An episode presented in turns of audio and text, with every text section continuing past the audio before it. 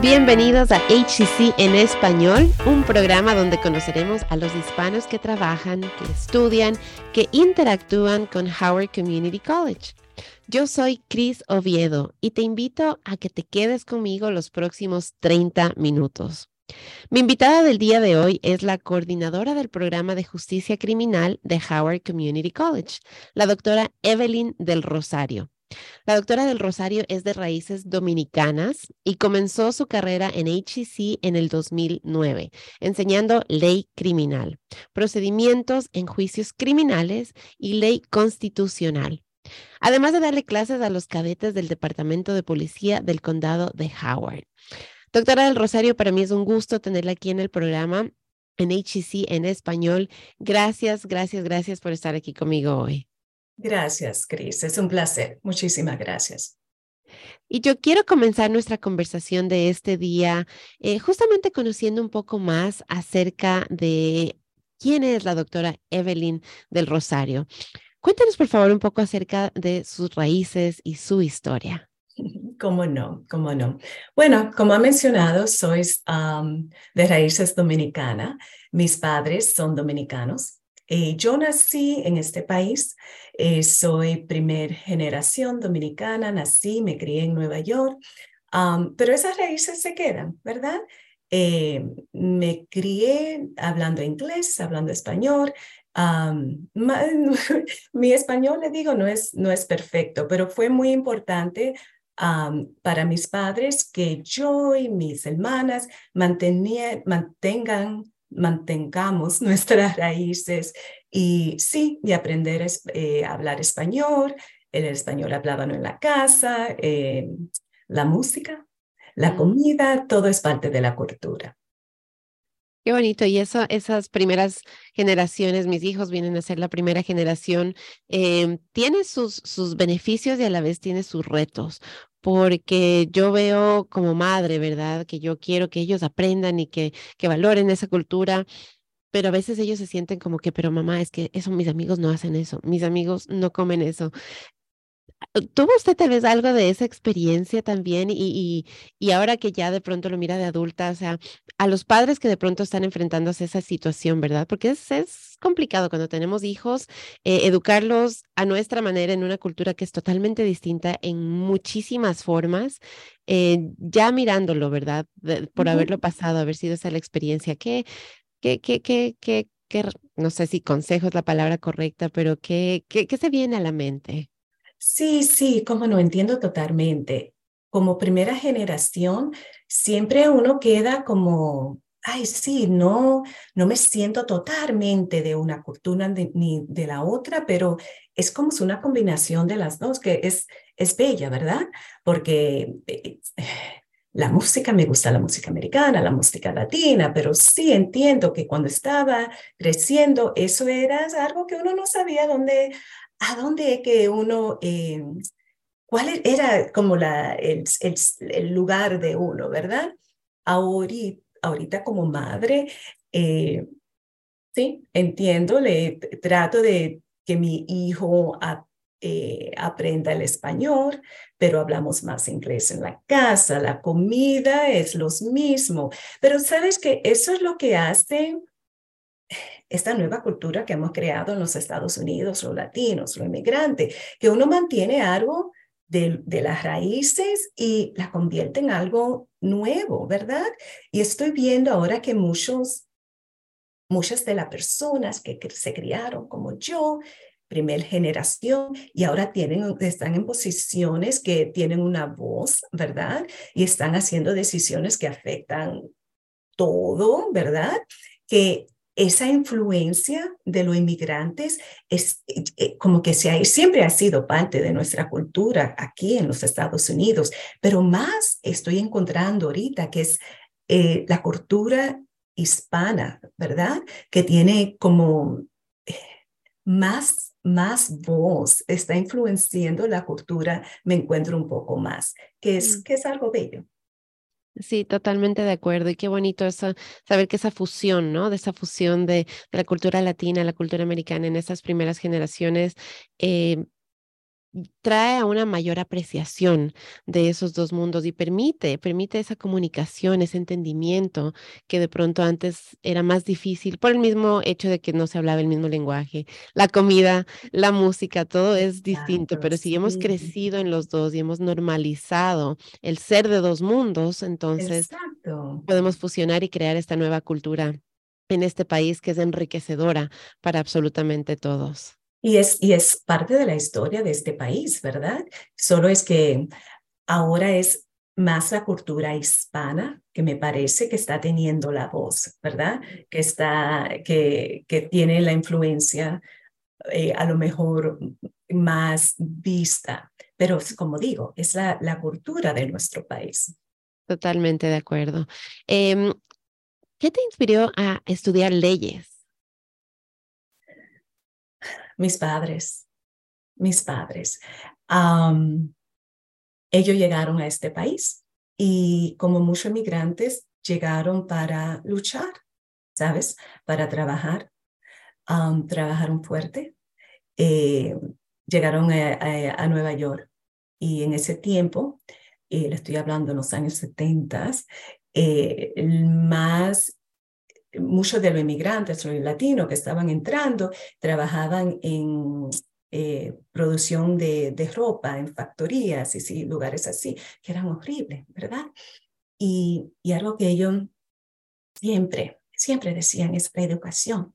La educación es importante, la educación es importante.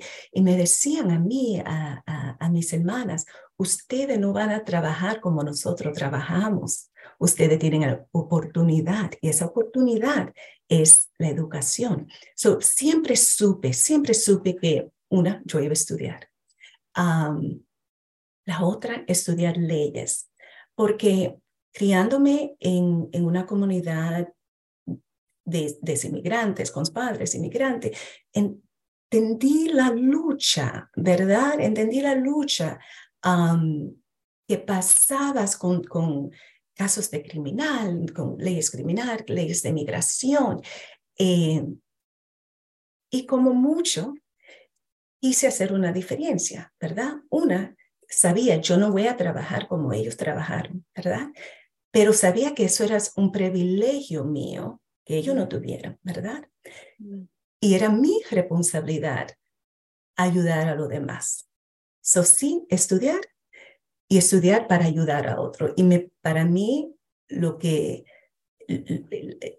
lo que me, me inspiró fue la ley. Siempre me, ¿sabes? Una cosa que siempre recuerdo, estaba pequeña y mis padres eh, nos trajeron aquí a Washington, de Nueva York, nos trajeron a Washington y fuimos a la Corte Suprema. Y mi papá me dijo, tú puedes llegar aquí. Tú puedes llegar aquí. Y no sé si eso era, sabes, lo que yo quería hacer, pero sabía que quería hacer una diferencia, sabía que este país daba tanta oportunidad. Y como le digo, sabía que la oportunidad que tenía era un privilegio y mm. tenía que hacer algo con ese privilegio y algo que podía ayudar a los demás.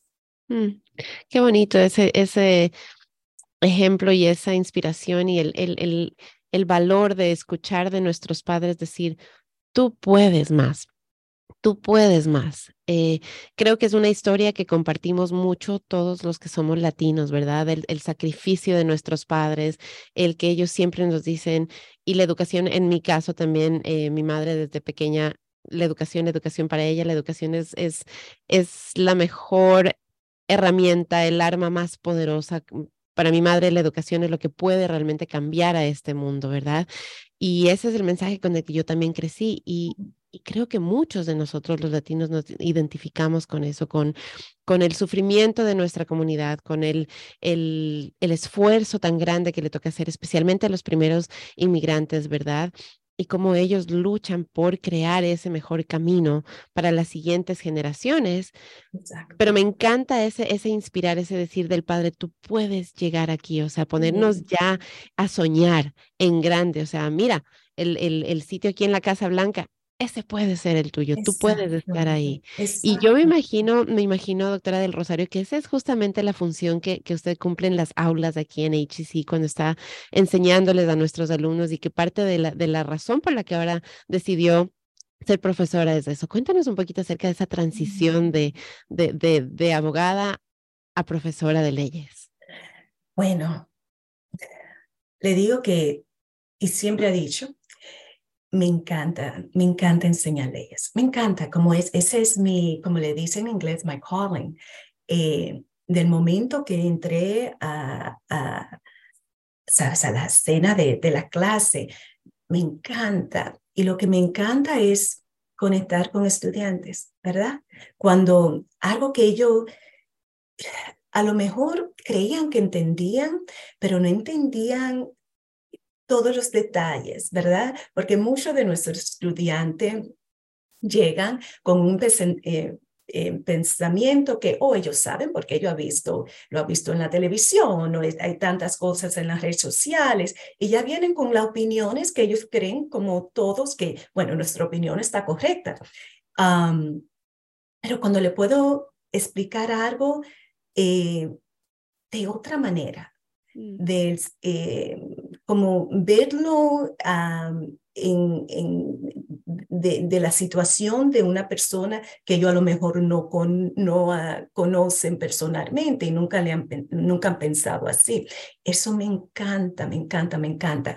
Algo que siempre digo, el primer día que, que comienzo, el primer día de las clases, le digo, bueno, que que hacía y todo, y mi carrera antes de comenzar a enseñar.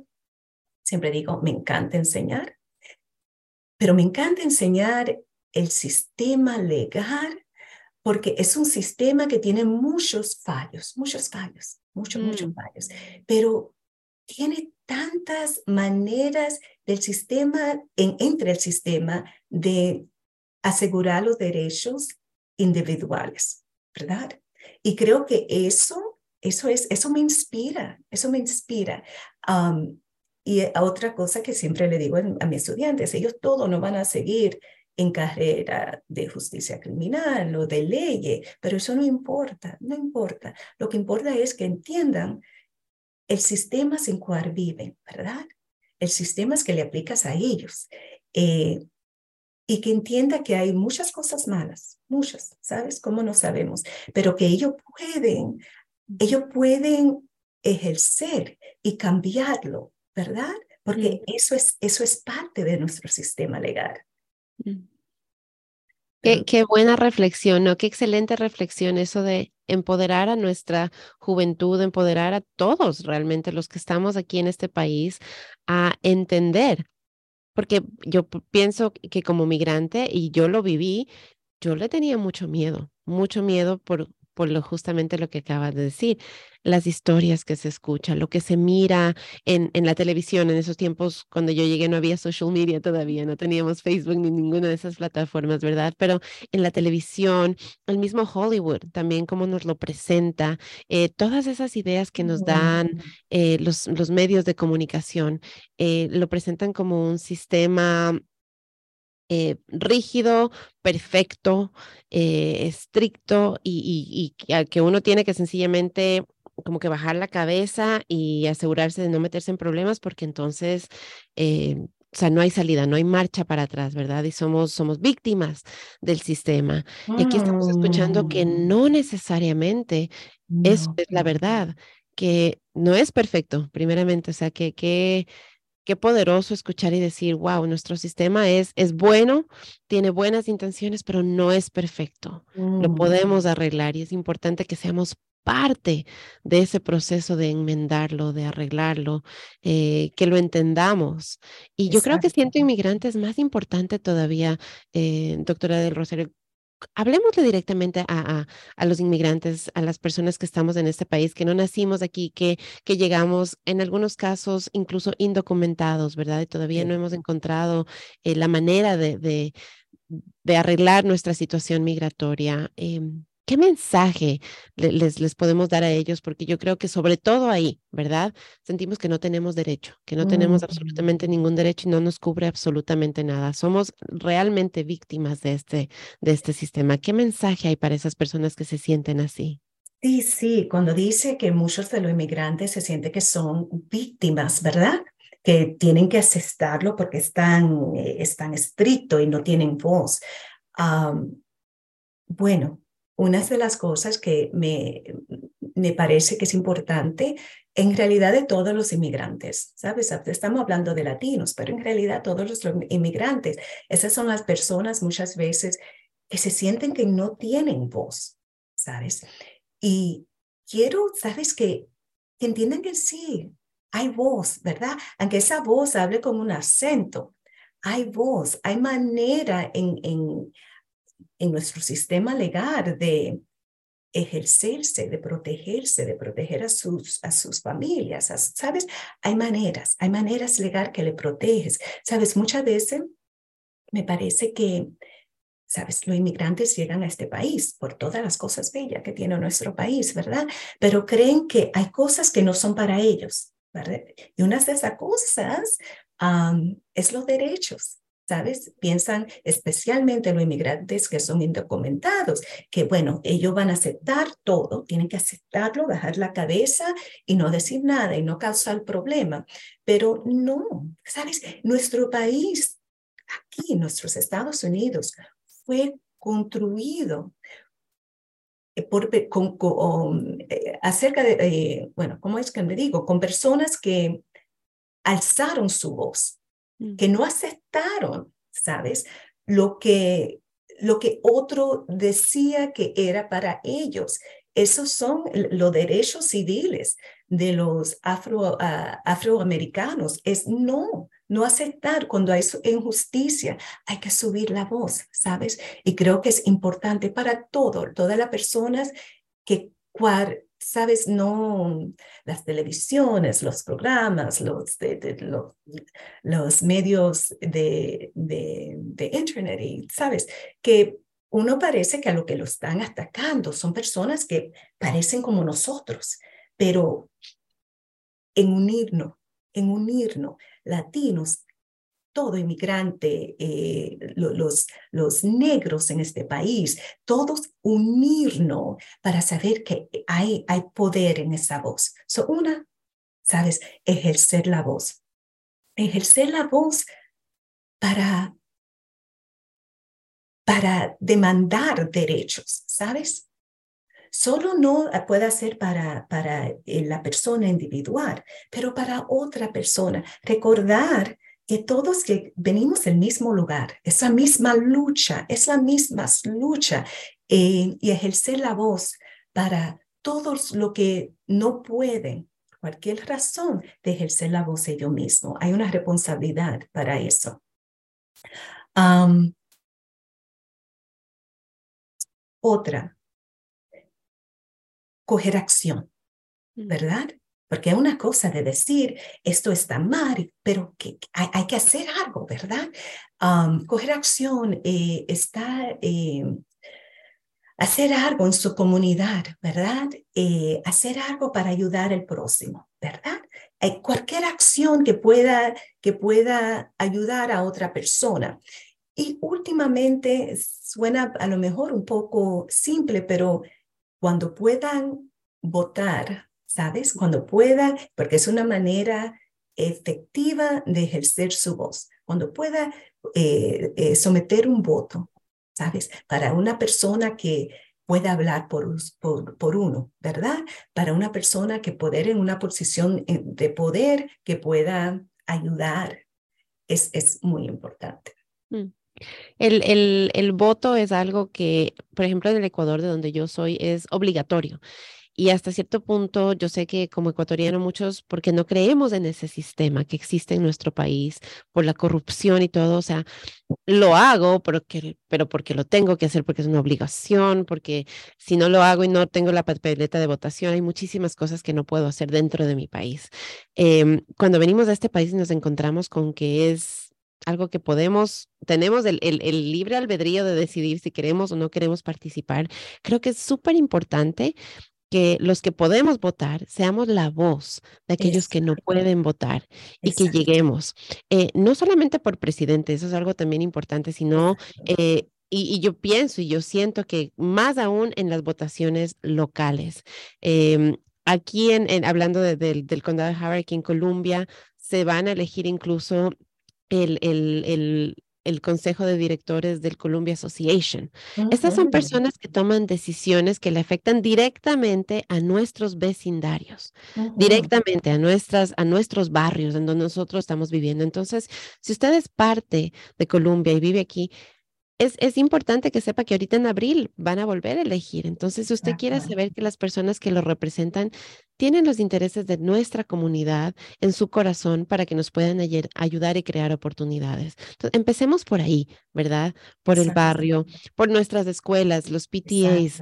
Tomemos acción, seamos, estemos involucrados, porque a veces nos quedamos en eso, como decía bien la doctora del Rosario, en que no tengo documentos, entonces no puedo hacer nada podemos entrar en las escuelas de nuestros hijos y ser activos ahí, asegurarnos de que ellos estén protegidos dentro del sistema y que el sistema nos vea y nos escuche a nosotros y cree oportunidades para nosotros y para nuestros hijos para ser parte activa de la comunidad. De pronto no puedo elegir al presidente, pero sí puedo afectar mi comunidad. Y Cris, eso, eso hace tanto... Eh, eso es, eh, es tan lógico, sí, que uno parece, bueno, pero ¿cómo no? Pero sí, muchas veces las personas que son indocumentadas piensan que se tienen que esconder y no pueden, no pueden ser efectivo en nada que pueda ayudar a otra persona en la comunidad. Pero como, como ha dicho, y es muy, es muy es verdad, que pueden hacer otra cosa. Y también está eh, enterado qué es lo que está pasando en la escuela, como dice lo, lo PTA, aquí en, en, nuestro condado. Hay tantas otras maneras que puede ejercer la voz, ejercer el voto, hacer un cambio en la vida de, de, su vida, de sus familias, pero en la vida de, de la comunidad, de otra persona, de un vecino. Eh, sí, es, es, es algo que es muy importante, es muy importante. Si mira también la historia de nuestro país, ¿verdad? Eh, eso es parte de la historia, ¿es verdad? Las personas demandar, hablar, eh, estar activo en la comunidad, eso es lo que hace cambio, eso es lo que hace cambio y cambio para, para lo mejor. Así que si queremos que esas leyes cambien, tenemos que empezar nosotros siendo activos en nuestra comunidad para que esa voz se escuche y lleguemos, lleguemos a esas personas que están sentadas en esas mesas de poder y digan, wow, yo escucho que los latinos acá en, en Howard County están pidiéndonos esto. Entonces creemos esos programas, creemos esas ayudas, creemos esas maneras. De pronto no pueden crear un sistema para darle documentos a todos los indocumentados, pero tal vez un, un sistema de trabajo en el que les permitan trabajar a personas sin documentos. Hay tantas cosas, hay tantas maneras que, como bien lo dijo la doctora, el sistema legal permite, está diseñado eh, para eso. Lo que no sabemos es utilizarlo y lo que le tenemos es miedo, no lo conocemos. Tenemos que hacernos amigos del sistema legal y, qué bonito saber que aquí en HCC tenemos a alguien que está enseñándole esto a nuestra juventud, que está diciéndole, ustedes pueden ser los agentes de cambio, ustedes pueden ser las personas que traigan esas eh, esas voces, esas necesidades al sistema y creen, creen esas nuevas leyes que protegen derechos que antes de pronto ni siquiera se sabía que necesitaban ser protegidos. Eh, cuando los alumnos están en clases, ¿cuál es, cuál es ese, ese mensaje, eso que, que, que, que a ti te gusta que se lleven, que cuando salen de la clase, eh, mm. lo más grande que tú quieres, esperas y aspiras tu, tu misión como profesora? Ay, cómo no. Bueno, como le digo, muchos de nuestros estudiantes no van a ir a carrera entre el sistema legal o la justicia criminal y está bien. Lo que quiero es que entiendan que construye la ley, que construye el sistema legal. Quiero que entiendan también la historia de cómo llegamos aquí. Algo que le digo mucho en mi clase es la, las personas que crearon nuestra constitución no eran más inteligentes como ustedes, solo, solo eran más eh, tenían más experiencia y leyeron un poco más libros. Eso es todo, eso es todo, pero no eran más inteligentes. Cuando hay una ley, piense, hace sentido. Esta ley que, que, que o es, este póliza, no importa lo que es, hace sentido, se siente que es, es justo, ¿verdad?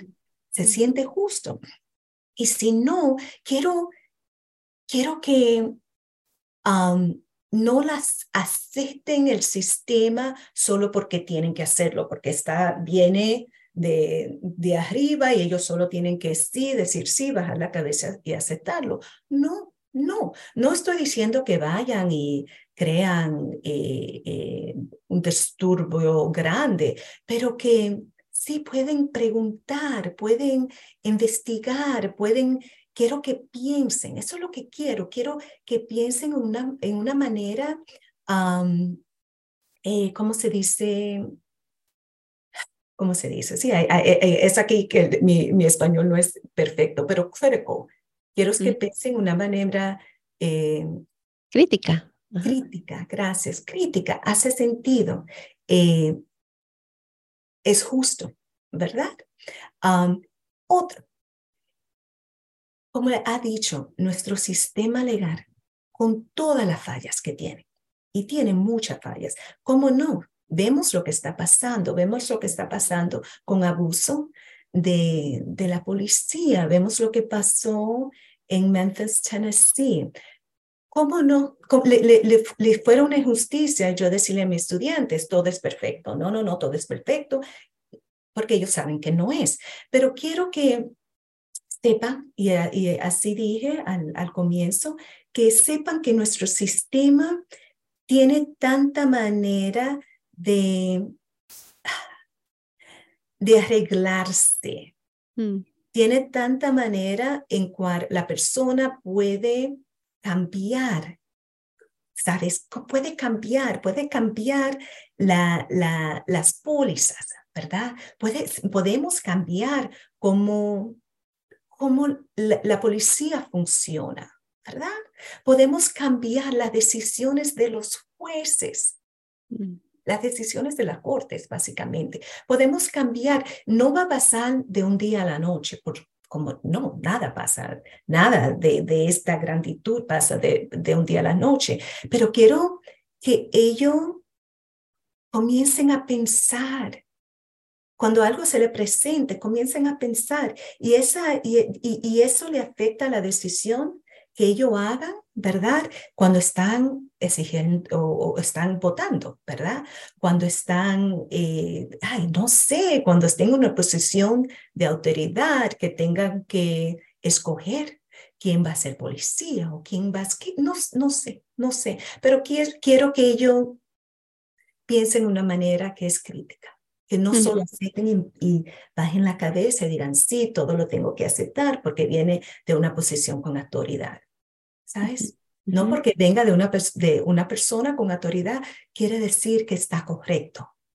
No sé, eh, hace sentido.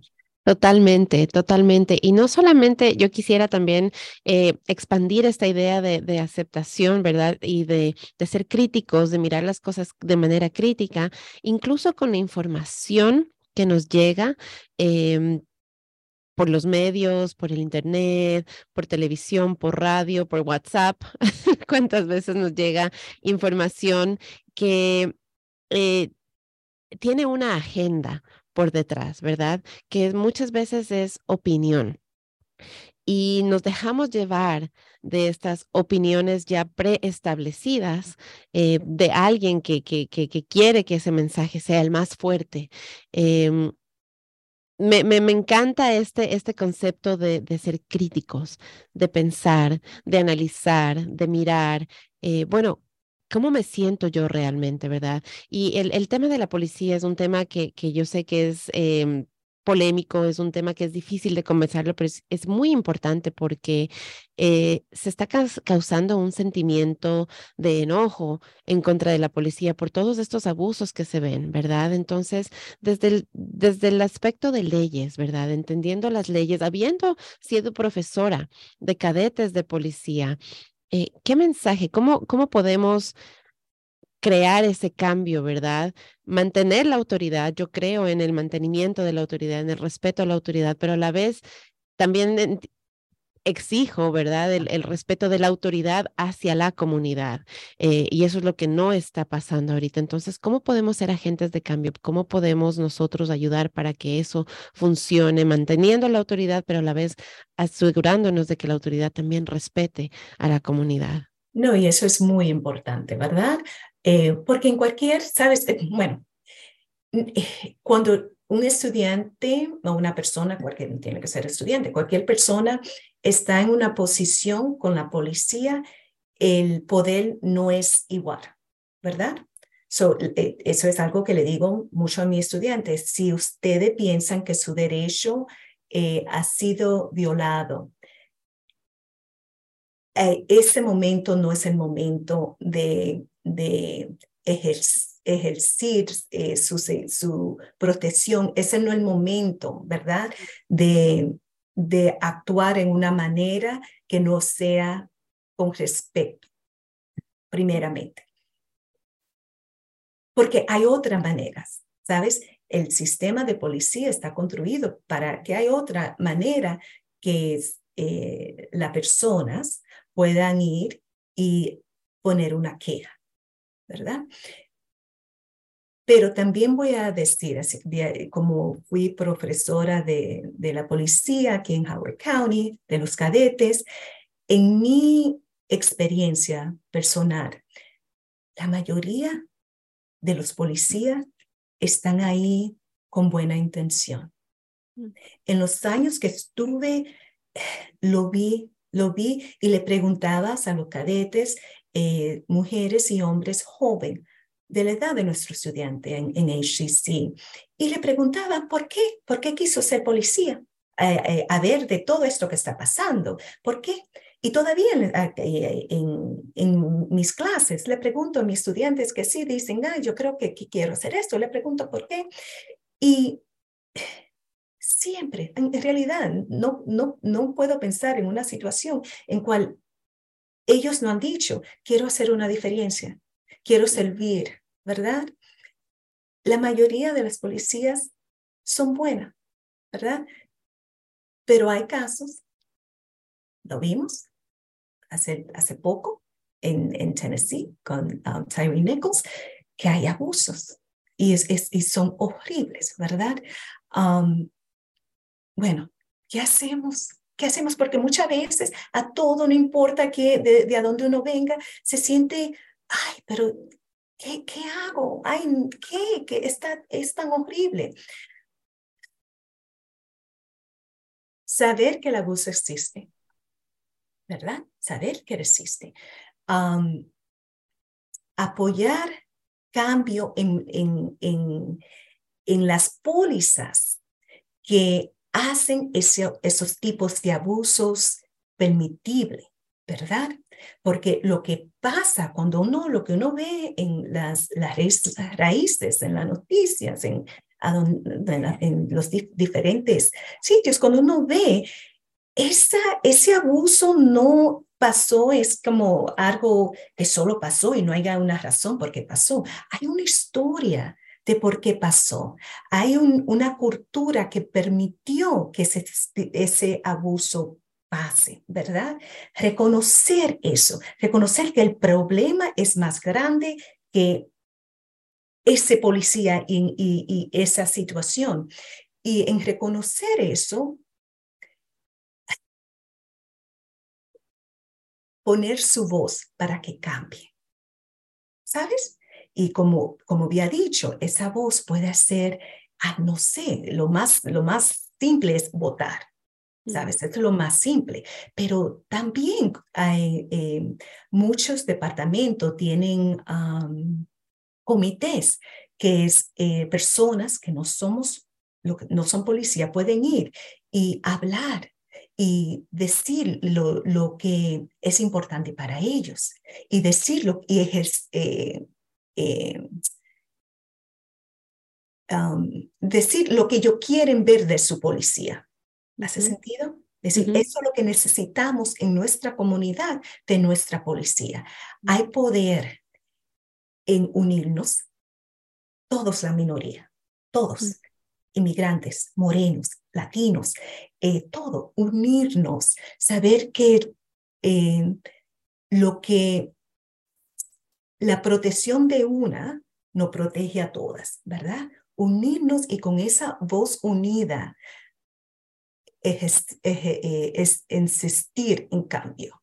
Mm.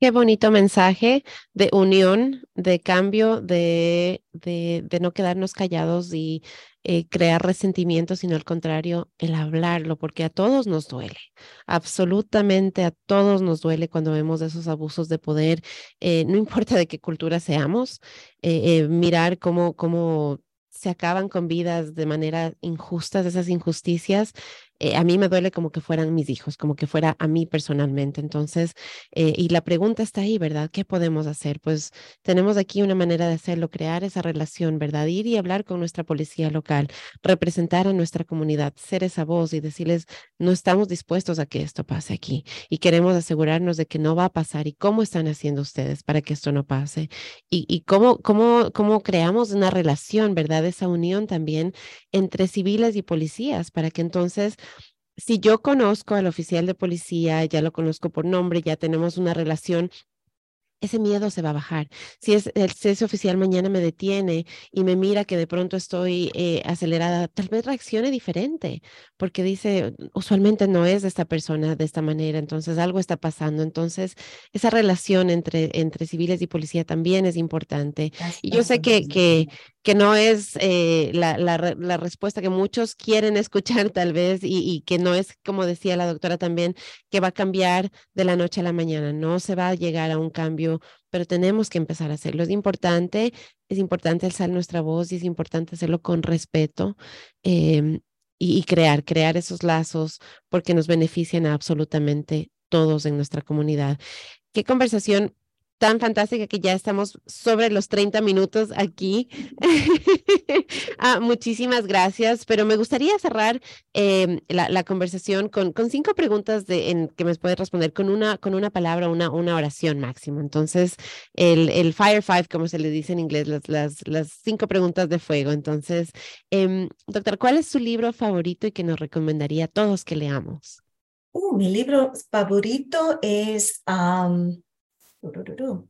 Bueno, el libro que me que eh, porque hice eh, me hice fui a estudié la ley es To Kill a Mockingbird. Mm. Um, sí, clásico y es, es una de mis historias favoritas. Muy buen libro, muy buen libro, así que recomendado. Segunda pregunta, si pudiese conversar con alguna persona, ya sea del presente o del pasado, ¿quién sería esa persona y ¿Cuál sería la primera pregunta? La primera pregunta que le haría. Uh, Nelson Mandela mm, es de mm. Sudáfrica. Um, le preguntaría qué, uh, qué lo, lo inspiró ser la persona que él fue y qué lo inspiró mantener la lucha por tantos, tantos años. Um, pero sí, Sí, es un, un ícono de luz, de, de, amor, de paz es, y, de transformación. De transformación y, mantenerse una persona tan llena de, de, amor después de pasar tanto. Y es, hay muchos, pero es el que me llega a la mente. Fantástico. ¿Platillo dominicano favorito? Platillo dominicano favorito es um, uh, arroz y le decimos uh, habichuela es uh, arroz y muchos le dicen frijoles, frijoles rojo, arroz y un pollo guisado, me encanta. me encanta. Delicioso. ¿Qué lugar del mundo le gustaría visitar? Sabes que nunca he ido a la Asia. Mm. Es, es la cultura, la, pienso que es, es muy rica y muy también como amable a de lo que ha conocido a las personas que, que, que, han vivido allí. Me gustaría ir específicamente a Thailand. Nunca he ido. Mm, escucho que se ve también en que los elefantes, ahí los, los santuarios de elefantes ahí en Tailandia se ven fascinantes. También es uno de mis lugares que tengo en mi lista de, de visitar en el mundo. Y si pudiese establecer una ley universal que absolutamente todos, todos, todos tenemos que acatar, ¿cuál sería esa ley? Una ley universal. Ay, Dios mío, en esa tengo que pensar. Ah, Proteger de los niños. Nuestros sistemas de, de delincuencia, como tratamos a los, a los menores acusados de crimen, es, es cruel, es cruel. Eh, entender que no podemos, no podemos desechar niños porque han hecho errores, y muchas veces errores horribles, ¿verdad? Pero son niños, son niños. Eh, y, y, entender que las decisiones de ellos no, no es, no es, eh, no define a la persona que ellos pueden hacer. Eso sí. Que, que em, mucha misericordia en esa, en esa respuesta y es algo que yo también siento que nos hace falta en este mundo, un poco más de flexibilidad, de entendimiento, especialmente a los menores, porque eh, como bien lo dijimos desde un principio, el sistema de este país no es perfecto y una de las cosas que en lo personal siento que debe cambiar es justamente esos, esos récords criminales que persiguen por errores que se cometieron hace mucho tiempo, muchas veces sin entendimiento de lo que se estaba haciendo, ¿verdad? Y, y sin embargo siguen castigando 20, 30, 40 años después, siguen ahí, siguen ahí eh, persiguiéndolos, atándolos como cadenas que no permiten estudiar, rentar, trabajar. Eh, entonces sí, yo estoy totalmente de acuerdo en que, en que todo eso se tiene que, que, que mirar y, se tiene que crear sistemas porque no nos nuestros errores no nos definen. No nos definen. Y nuestro sistema, de, eh, nuestro sistema criminal eh, se enfoca mucho en, en castigar. Y eso no, no, no, no, no ha sido efectivo. Ese es el único sistema que ha tenido y necesita cambiar, necesita cambiar a un sistema que sea más de perdonar. Yo sé que eso es algo bien controversial, pero escoger una persona y decir, esa persona es mala y esa persona tiene que, hay que castigar a esa persona. No, no, no nos está llegando eh, a donde queremos llegar. Queremos eh, como una humanidad, como un país, como una cultura. Queremos vibrar en, en una manera más amorosa. Y si pudiera cambiar, y no sé qué de eso es cambiar el sistema del universo, no sé, no sé, pero cambiar cómo, cómo, cómo nos tratamos unos a otros cómo nos tratamos y cómo, y, eh, más, más, más, lo más, lo que necesitan más protección. Y esos son los menores, son los niños. Y más los niños como que queremos, queremos votar, podríamos decir, ay, no queremos nada que ver con estos niños, pero esto no es efectivo para, el, para, para nuestra, nuestra unión, para todo. Los niños son el futuro y podemos cambiar empezando desde casa, ¿verdad? En lugar de castigar a nuestros hijos, eh, ayudarles a reflexionar y encontrar maneras distintas de cómo hacer. Entonces, una labor que podemos empezar como padres desde casa hoy mismo. Doctora del Rosario, ha sido un gusto conversar en esta mañana con usted. Muchísimas gracias por, por inspirarnos, por ayudarnos a ver el sistema de leyes desde otra manera y por darnos poder, poder de cambio. Eh, tanto en nuestra comunidad, en nuestros hogares, en nuestra comunidad y en el sistema en general. Muchísimas gracias por esa conversación. Gracias, gracias. Ha sido un placer. Gracias, gracias y gracias a todos por estar aquí. Los espero en el próximo programa. No se olviden de conectar con nosotros, de compartir también este show con todas sus amistades, con su familia. Eh, mientras más conozcamos del sistema, mientras más conozcamos, más información tengamos, más poder tenemos y más cambio podemos hacer. Que tengan un lindo día. Yo soy Cristo Diedo. Hasta la próxima.